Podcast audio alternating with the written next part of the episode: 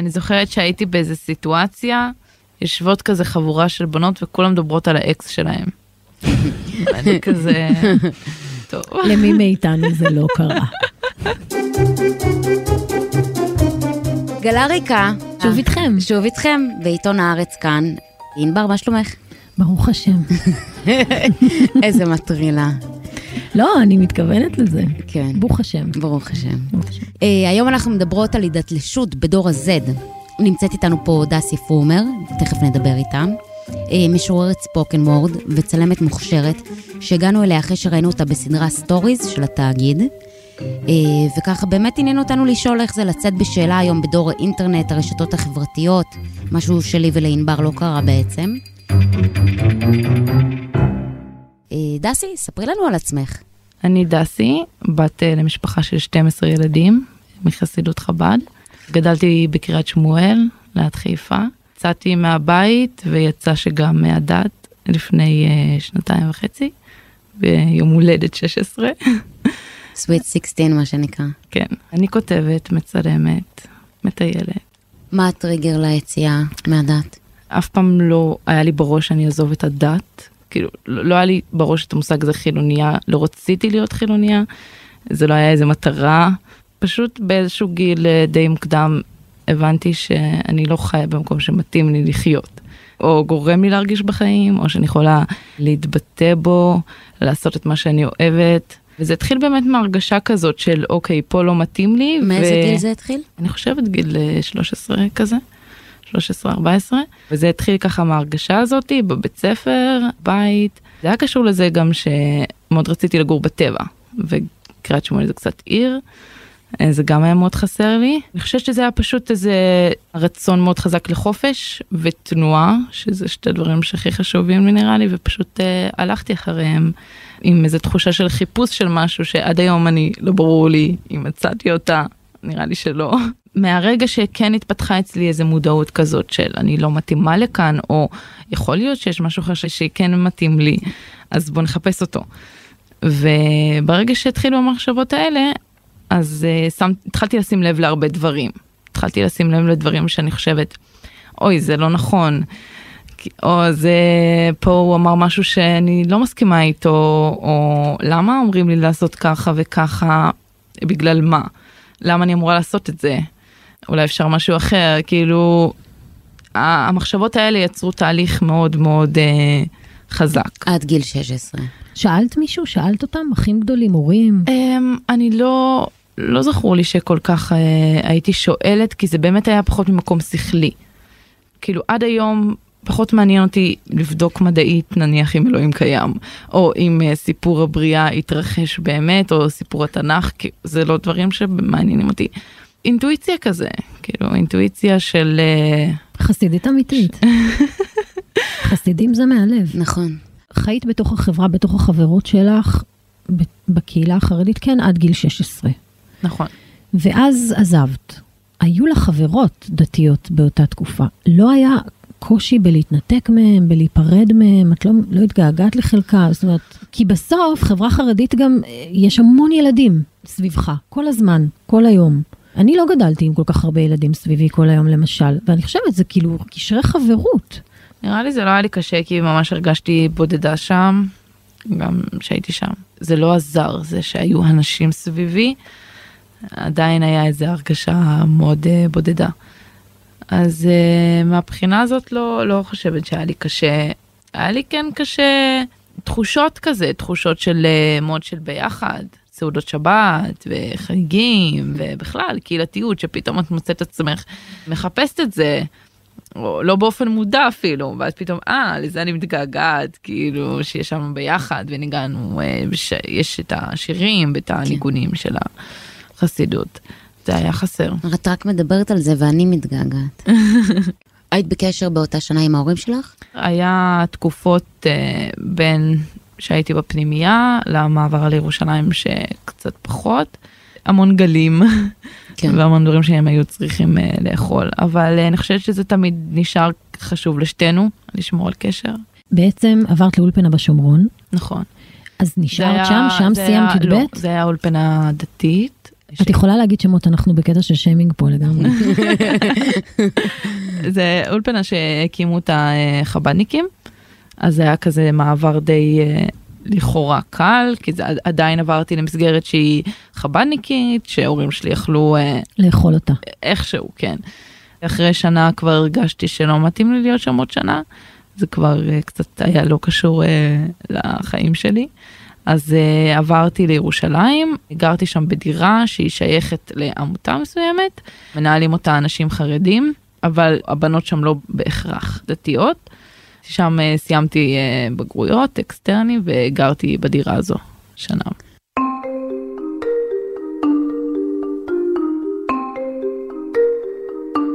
אז כששואלים אותך מה את עונה, מי את, מה את מספרת? אני חושבת שגם יהודייה זה זהות שקיימת בי. אני עוד לא יודעת מה אני לגבי הזהות הזאת, איפה אני בתוך הדבר הזה, כמה זה משפיע לי על החיים, אבל זה קצת אולי מעבר להגדרה, כי זה באמת uh, מסורת והמשפחה שלי כן. וכל זה. אבל נראה לי, אם אני אהיה בחו"ל, אז, אז אני אהיה יהודייה, אולי. את יהודייה גם פה. איך ההורים מקבלים? קבלה זה מושג uh, מורכב בעיניי. כאילו זה... גם הורים, אגב. כן. זה מושג מורכב. בעיניי גם, עד היום. נניח אם הורים, אם הורים שלי מבקשים שאני אכנס עם חצאית הביתה, זה אומר שהם לא מקבלים אותי? לא בהכרח. הייתה לנו שיחה על זה של אה, אנחנו רוצים שהם יקבלו אותנו כמו שאנחנו, אנחנו נשב עם הטלפון בערב שבת, ואת אומרת, זה שהם מבקשים שאני אבוא עם חצאית, זה אומר שהם לא מקבלים אותי? האומנם? מבולבלים? גם אנחנו. נכון. אז... אה, ואת הולכת עם חצאית? את מגיעה עם חצאית? לא תמיד, הייתי רוצה שכן. זה מכעיס אותם? אני חושבת שזה יותר אה, מעציב, כי כעס גם, זה כאילו, בקשה שהיא באמת, הם היו רוצים שאני פשוט אעשה את זה. כי מבחינת אמא שלי אני עדיין ילדה. אולי אני ילדה עדיין, אני לא יודעת. הם מזלזלים בך? שהם אומרים את עדיין ילדה, תתבגרי, את תחזרי? לא, הם מאוד מפחדים עליי ומאוד דואגים לי, וזה מצחיק, כי היום אפילו דיברתי עם אמא שלי, ואני מבחינתי, אני כבר שנתיים לא בבית, והיא כאילו, לא, לא יצאת מהבית עדיין. כן. כאילו כל, כל לא פעם ש... לא חיתנה אותך עדיין, זה לא נגמר. כל פעם שאני אומרת לה שאני נוסעת לעוד, או לא יודעת מה, אז מבחינתה זה, היא עכשיו עוזבת לחודש. כן, שאת מגיעה להורים, לארוחות, לשבת. נכון. את שומרת קצת, את מכבדת, איך את מתנהלת בבית? יש דברים שאני יותר כזה מאופקת בהם, אם זה בדיבור, בגדים, כאילו אני, אני לא תמיד מקפידה להיכנס עם חצאית, אבל עם גופייה אני אף פעם לא אכנס הביתה. אבל איכשהו יצא שהבית שלי זה, זה המקום שאני הכי מרגישה בו בנוח. אני פתאום אה, בת עם עוד הרבה אחיות, אנחנו תשע בנות. וואו. ובאמת נוח לי שם מכל כך הרבה תחומים שלפעמים זה זה מצחיק אבל לפעמים זה מרגיש לי שולי שאני באמת בחרתי משהו אחר ואני כאילו מסתכלים על זה שנייה בחוץ וואו אני באמת כזה לא דתייה והם כן ואיזה פער ואיזה זה אבל פתאום זה מגיע למקום בסיסי של אה, זה האחים שלי וזה המשפחה שלי ואיזה כיף לחזור הביתה ולצחוק ביחד. ו... יש לך אחיות נשואות גדולות ממך? כן, יש לי אחות נשואה. אז אחיינים וכאלה? יש לי עכשיו אה, נולדו אחיינים תאומים. וזה יהיה לך מוזר שאחותך הקטנה, שהיא דתייה, היא תתחתן והיא הולכת את המסלול? אני כבר רואה את זה קורה, כן, זה... מה שאני חושבת שאני שואלת זה אם את רוצה בשבילן. היית רוצה בשבילן שהן יעזבו? וואו, אה, זה, זה ממש חשבתי על זה לא מזמן. לפעמים כן, לפעמים לא. כמו להראות להם את האור. אבל אה, לא תמיד אני מרגישה שאני מראה להם את האור. יש השלכות לחיות את החופש שלך. זה דרך קצת לא נגמרת, כאילו מהרגע שאתה מתחיל שאתה בוחר לא לקבל עצמך דרך מובנית, ליצור דרך חדשה או לחפש את הדרך המתאימה, אתה נכנס לאיזה משהו שאין לו סוף. אתה לא יודע כאילו כמה זמן זה ייקח, לאן אה, תובל. זאת אומרת, את, את רוצה בשבילם את הוודאות הזאת. אני יודעת מה אני רוצה, שגם אם הם יישארו שם, הם תמיד יבחרו בזה. ראית באיזה אסרטיביות היא אמרה, אני יודעת מה אני רוצה? זה החרא הזה. אני כועסת שאני לא מגובשת כמוה. את מדברת ברבים על המולם. יש גם מולו, מול אלוהים? יש קשר עם אלוהים? עדיין יש, אני לא יודעת כל כך איך להגדיר את האלוהים שלי. גם אנחנו עדיין לא יודעות, זה בסדר. אבל הרבה פעמים אני מרגישה שאני משתמשת באלוהים בתור uh, דיאלוג עם הילדות שלי, עם הדת, כי בראש שלי אני אמנם לא יודעת עדיין מה האלוהים שלי, לא יודעת אם יש אחד כזה, אולי איזה כוח, אני מאוד מאמינה בכוחות רוחניים או מעל הטבע כאילו, אבל בעיניי כן לאלוהים של הדת יש אה, פנים, כי הם נתנו לו פנים והם נתנו לו צורה. ורגשות אפילו של כעס, של... אה, חמלה. אז אה, איתו אני לפעמים מדברת. מדברת, שואלת.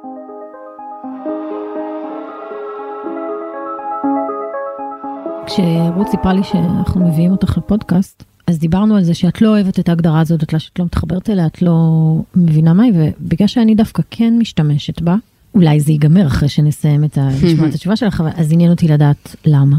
זה קצת כבר לא רלוונטי לי, כי אני חושבת שדתל"שיות זה ממש פעולה. פעולה של יציאה. בוא נגיד אולי לפני שנה, או לפני שנתיים, הייתי אומרת, כן, דתל"שית, כאילו. כי הייתי בתוך הפעולה הזאתי, ואיך עכשיו? וזה מה שהעסיק אותי.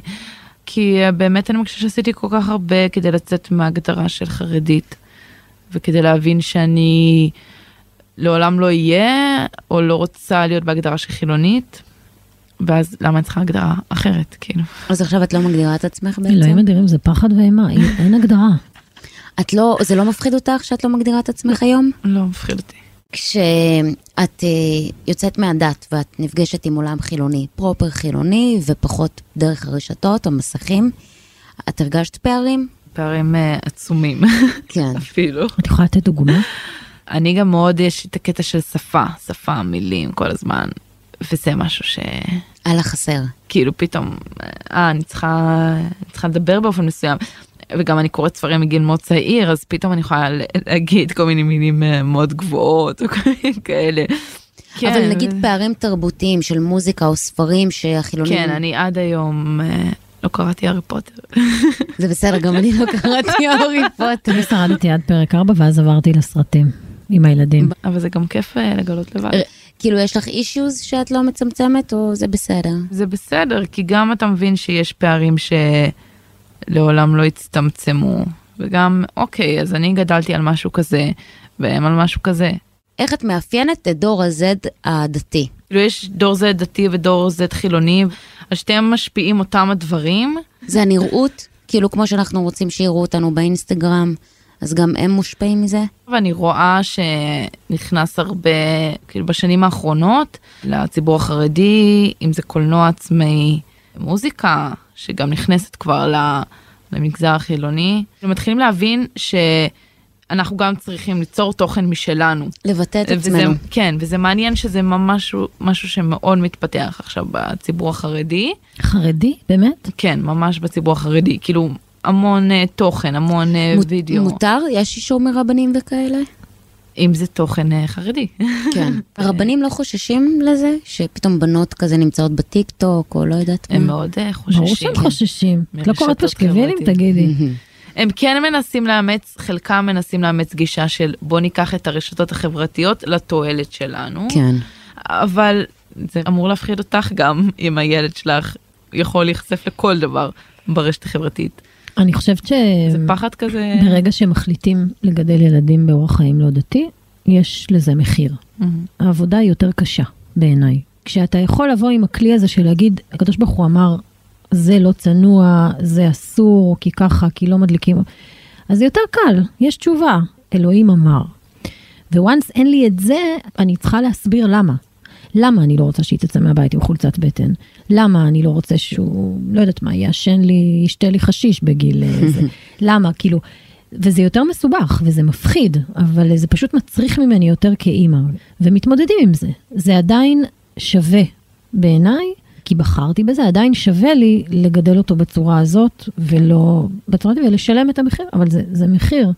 אני חושבת שגם יש מחירים בלגדל ילדים דתיים, אתה צריך כל הזמן להסביר את האסור הזה, ככל שהם גדלים זה יותר קשה, וכשיש לך דור Z בבית זה עוד יותר קשה. אז אני מאוד מתחברת למה שאמרת. רות שואלת, אז זה רק האינטרנטים? אני חושבת שזה לא רק האינטרנטים, אני חושבת שמי שמגדל את הילדים האלה של דור ה-Z הם, הם דור ה-X, הם אני. גם הם עברו איזושהי אבולוציה כהורים. זאת אומרת, גם הם גדלו בתוך חברה חרדית שהייתה הרבה יותר סגורה ממה שהם מגדלים את הילדים שלהם היום. כן. אז כולם משתנים, וזה גם משפיע עליהם. שאת בעצם משתפת ברשתות את החיים שלך, ואת גם יוצאת מהדעת תוך כדי. מה זה עושה לך? מה זה משרת בעינייך? זה תקשורת. זה, זה היה משהו שקשה לי, מבוכה מהאנשים, כל מיני פחדים שהיו לי לגבי היכרויות עם אנשים חדשים, להגיע למקום שאני בו, אני לא מכירה אף אחד, זה דברים שהרבה זמן מאוד הלחיצו אותי, והאינסטגרם נתן לי מקום שבו זה לא קיים. המבוכה והפחד לא קיימים.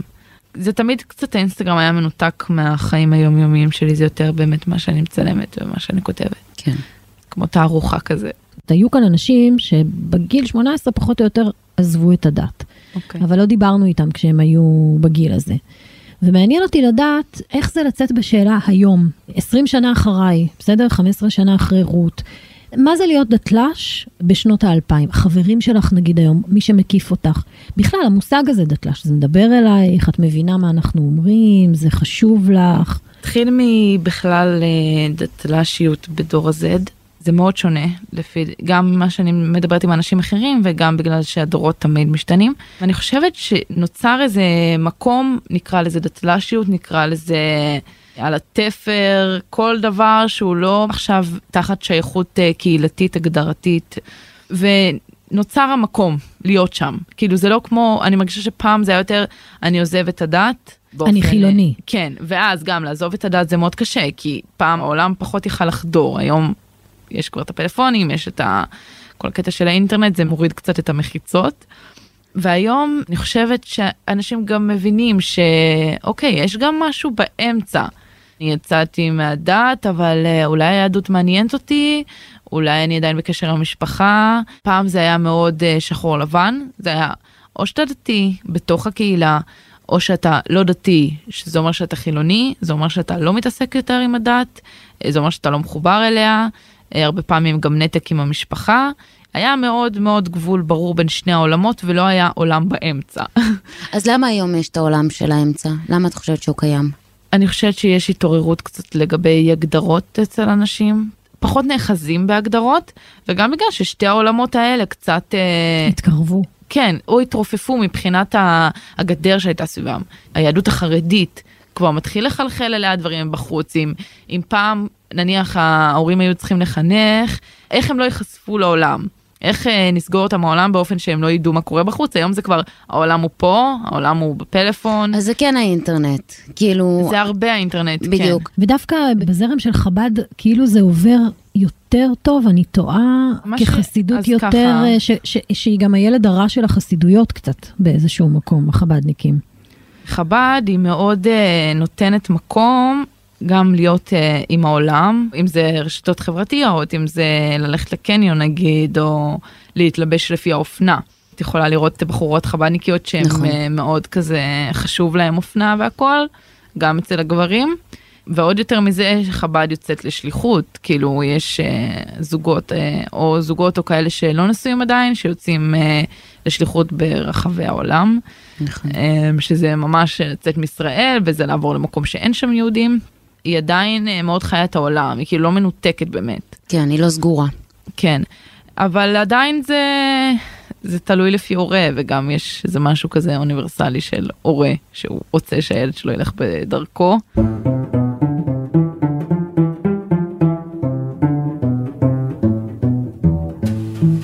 כבר בגיל 18 ויש מגזרים שכבר היו מחתנים אותך. אם היית בוחרת עכשיו, אה, או כשאת חושבת על זוגיות, זה חשוב לך מישהו שעבר תהליך דומה, בא מהרקע אפיקורס דווקא אולי, בקטע של הפוך על הפוך. בעיניי זה פשוט בן אדם שחיפש, שאמר, שזיהה, לא מתאים, כן מתאים, שידע להוציא את עצמו מאיזה מכלול, להוציא את עצמו מאיזה מסגרת, מתבנית. זה לא מחייב שהוא יצא מהדת.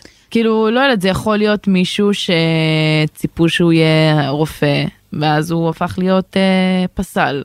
סתם זרקתי. כן. וגם, יש לי מאוד את העולם הרוחני מאוד חלק מהחיים שלי.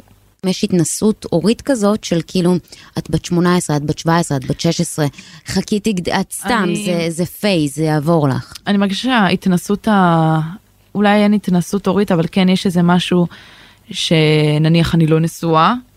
כאילו, אם הייתי עכשיו עם בעל, אז אף אחד לא היה באמת נכון. אה, כל כך אה, כובל אותי, כן. או אה, יותר מדי אה, שואל איפה אני נמצאת, או כאלה. זה היה בסדר, גם אם הייתי עוברת אה, נניח הייתי מקימה בית חב"ד בתאילנד, אז היה בסדר. בסדר גמור. וגם אפילו יותר מזה, אם היית חוזרת בשאלה איתו ביחד, זה היה בסדר. זה היה מבאס. יכול להיות. זה היה, בסדר, הם ביחד. כן, אבל יש איזה כזה אה, אה, אמון אה, במערכת של הנישואים, ששם את מוגנת, שם את מסודרת, שם נכון. הכל בסדר. אז... כי את בתלם. כן. כי, כי בגיל טוב. 18 אז את אמורה, זאת אומרת זה אמור לקרות פחות או יותר, 18-19 כן, לא, בחב"ד. קצת יותר, 20 אפילו, יש כאלה שפחות, אבל מצחיק, לא 20 אפילו. מצפים ממני להתחתן עדיין. רות אמרת התנסות הורית. ברור שיש התנסות הורית. אבל כאילו, לילדה בת 18. מה? יש, יש גם יש- לגיל 30. אבל יש גם התנסות, יש התנסות הורית בחדר הזה ואני לא אימא שלה, כאילו, והיה לי כזה... זה, זה מה שאני שואלת, אני לא צוחקת. האם זה כזה, יאללה, זה יעבור לה, היא בת 16, היא תשכח מזה עוד שנה. זה, זה מובן, אבל כשאת בת 30, אז כזה, בסדר, יכול להיות שגם יש לה איזה ג'וק בראש, אבל הוא יותר מגובש. לא יודעת, אני חושבת שאולי הג'וק יותר מפחיד, אבל אה, ההורים שלי, עד היום מתנסים עליי. מבחינתם, אני עדיין ילדה. תראי, אבא שלי בן 85, את מבינה? אני לא יכולה לנפנף את ה-38 שלי, זה, זה, זה כמו שהיא אומרת 18, זה כמו שהיא אומרת 18 בשבילי, הוא מסתכל על זה ממרומי גיל 85. מה זה 38? עוד לא עשית כלום. כן. מבינה? בואי, אני עברתי מלחמת עולם. עולם, באתי, יואו, באתי להגיד בואי. את זה. אני חושבת שהורים תמיד יסתכלו על ילדים, לא משנה באיזה גיל. כן. בסוף תמיד אנחנו חוזרים להיות ה... ילדים של ההורים. כן, גם יש איזה משהו שאמא שלי תמיד אומרת לי, שאת היא אימא. כי כשאני עוד לא הייתי אימא, לא הבנתי מה שאני מבינה עכשיו. נכון. אז כן, אה, אולי אתן מבינות משהו. את חושבת שהרבה מהחזרה בשאלה שלך קרתה גם בגלל האינטרנט? האינטרנט זה שם קוד, זה נשמע כאילו אני הכי בומרית בעולם, אבל זה שם קוד לרשתות חברתיות, ו stories, ואינסטגרם, ו... האינטרנטים. אה, זה לא מה שהניע את זה, אבל זה כן עזר לי לפתח או לממש את הסקרנות שלי.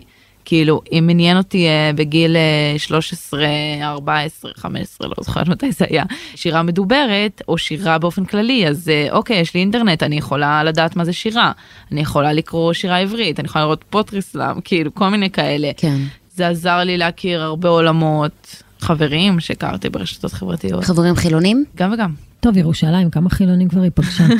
בשירה את מתעסקת בזה הרבה? במה את מתעסקת בעצם? דבר ראשון, אני אוהבת את, ה... את שפת התנ"ך. אז אני לוקחת גם משם. משם. ארון הספרים היהודי. כן.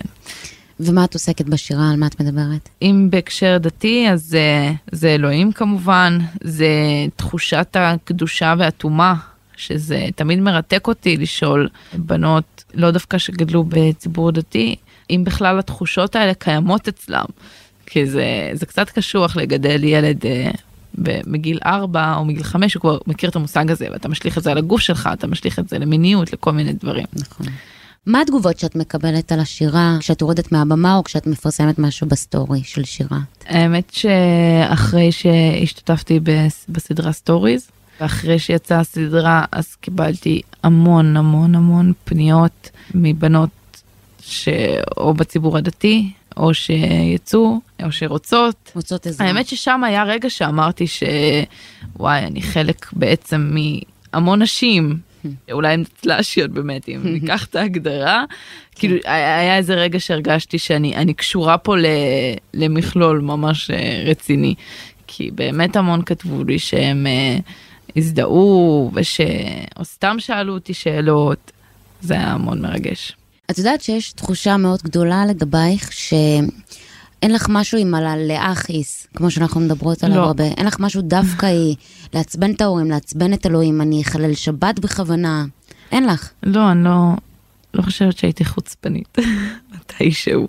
כאילו, אף פעם לא הרגשתי שאני, זה גם, כאילו, תמיד היה חשוב לי להגיד את זה. כי זה מאוד אה, לגיטימי שאם בן אדם שהוא כזה רוצה לעשות בדווקא, אז הוא גם יצא מהדעת. כאילו, מאוד מקשרים את זה הרבה פעמים. נכון. והרבה פעמים גם אמרו לי את זה, ולא הבנתי מה רוצים, אני כאילו, אני לא עושה דווקא לאף אחד, אני פשוט חיה את החיים שלי, אז למה? כאילו, מי אמר שאני עושה נגד? כי אני חושבת שיש משהו בחיתוך כזה ויציאה כזאת אה, דר, דרמטית יחסית, אה, שינוי אופן החיים בכ, בכזאת צורה חותכת, שהיא הופכת קצת להיות איזה מרד, ומרד מלכתחילה הוא הופך להיות כזה כקונטרה, כבועט, נותן fight. כן, אבל uh, השאלה אם מרד זה משהו שהוא איזה תהליך פנימי וחיפוש, או שמרד חייב להיות uh, מכוון כלפי מערכת, כלפי הורים, כי אני חושבת שזה לא תמיד בא ביחד. ומה את חושבת שזה אצלך? כלפי מה? כן יש בי משהו נגד המערכת, אני חייבת לציין. אם זה לימודים, שאני מאוד, לפעמים אני אפילו לא מבינה את זה בשכל, כאילו מה, מה אני רוצה, למה כל כך קשה לי להיכנס למוסדות לימוד, או כאילו זה ממש מעלה בי רגשות אה, שליליים וכועסים על המערכת. יש בי איזה משהו שהוא נגד אה, דברים קבועים, מסגרות, אה, דברים כאלה שהם לא משתנים, או... טבע, את רוצה טבע. המוטיב החוזר. אני חושבת שבבסיס של זה, זה לא כלפי מישהו, כאילו לא כלפי מישהו ספציפי, אבל כן, אני לא אקבל על עצמי מסגרת שאומרים לי אותה ושקובעים לי. אם עכשיו נותנים לך את אלוהים חזרה אלייך, אבל בלי המערכת, בלי המוסדות, האם את לוקחת? אני חושבת שזה מה שאני מנסה לעשות, כאילו. לברר לי את האלוהים שלי. כן. בלי זה, כאילו אני מרגישה הרבה פעמים שהרגתי קצת את האלוהים הדתי, אולי זה קשה להגיד את זה, אבל uh, הייתי צריכה כדי להאמין שיש משהו אחר. כי זה כמו uh, לתפוס בעלות על כל הכוח האלוהי בעולם. על הפוטנציאל הרוחני אולי שיש לבן אדם, לקבוע אותו בתוך מסגרת uh, דתית חרדית. כן, הייתי רוצה אלוהים בחיים. לא יודעת אם אלוהים זה דמות, אולי זה תודעה מסוימת. אני אומרת לך, אם דסי הייתה גדלה בחברה חילונית, מעניין מה היה. כן. אני חושבת שהייתי לי- עושה משהו, שמה היית עושה? שהייתי עוזבת משהו. כן, אולי זה לא... אתה חוזרת. בתשובה. יש כן. מצב. היא הייתה עושה, היא צריכה את השינוי הזה.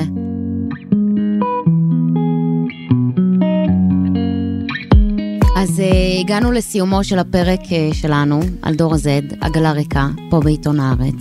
הפודקאסט הכי טוב בעולם, אנחנו החלטנו. תודה רבה ענבר, תודה רבה, רות. ותודה רבה לאורחת שלנו היום, דסי פרומר, תודה לכם. מהמם. צריך לומר שאת הפרק שלנו הפיקו שני כהן ואמיר פקטור, שגם ערך, עם מאיה בניסן, וניתן להאזין לנו באפל פודקאסט, בספוטיפיי, בגוגל פודקאסט, ובטינדר וגריינדר. כמובן.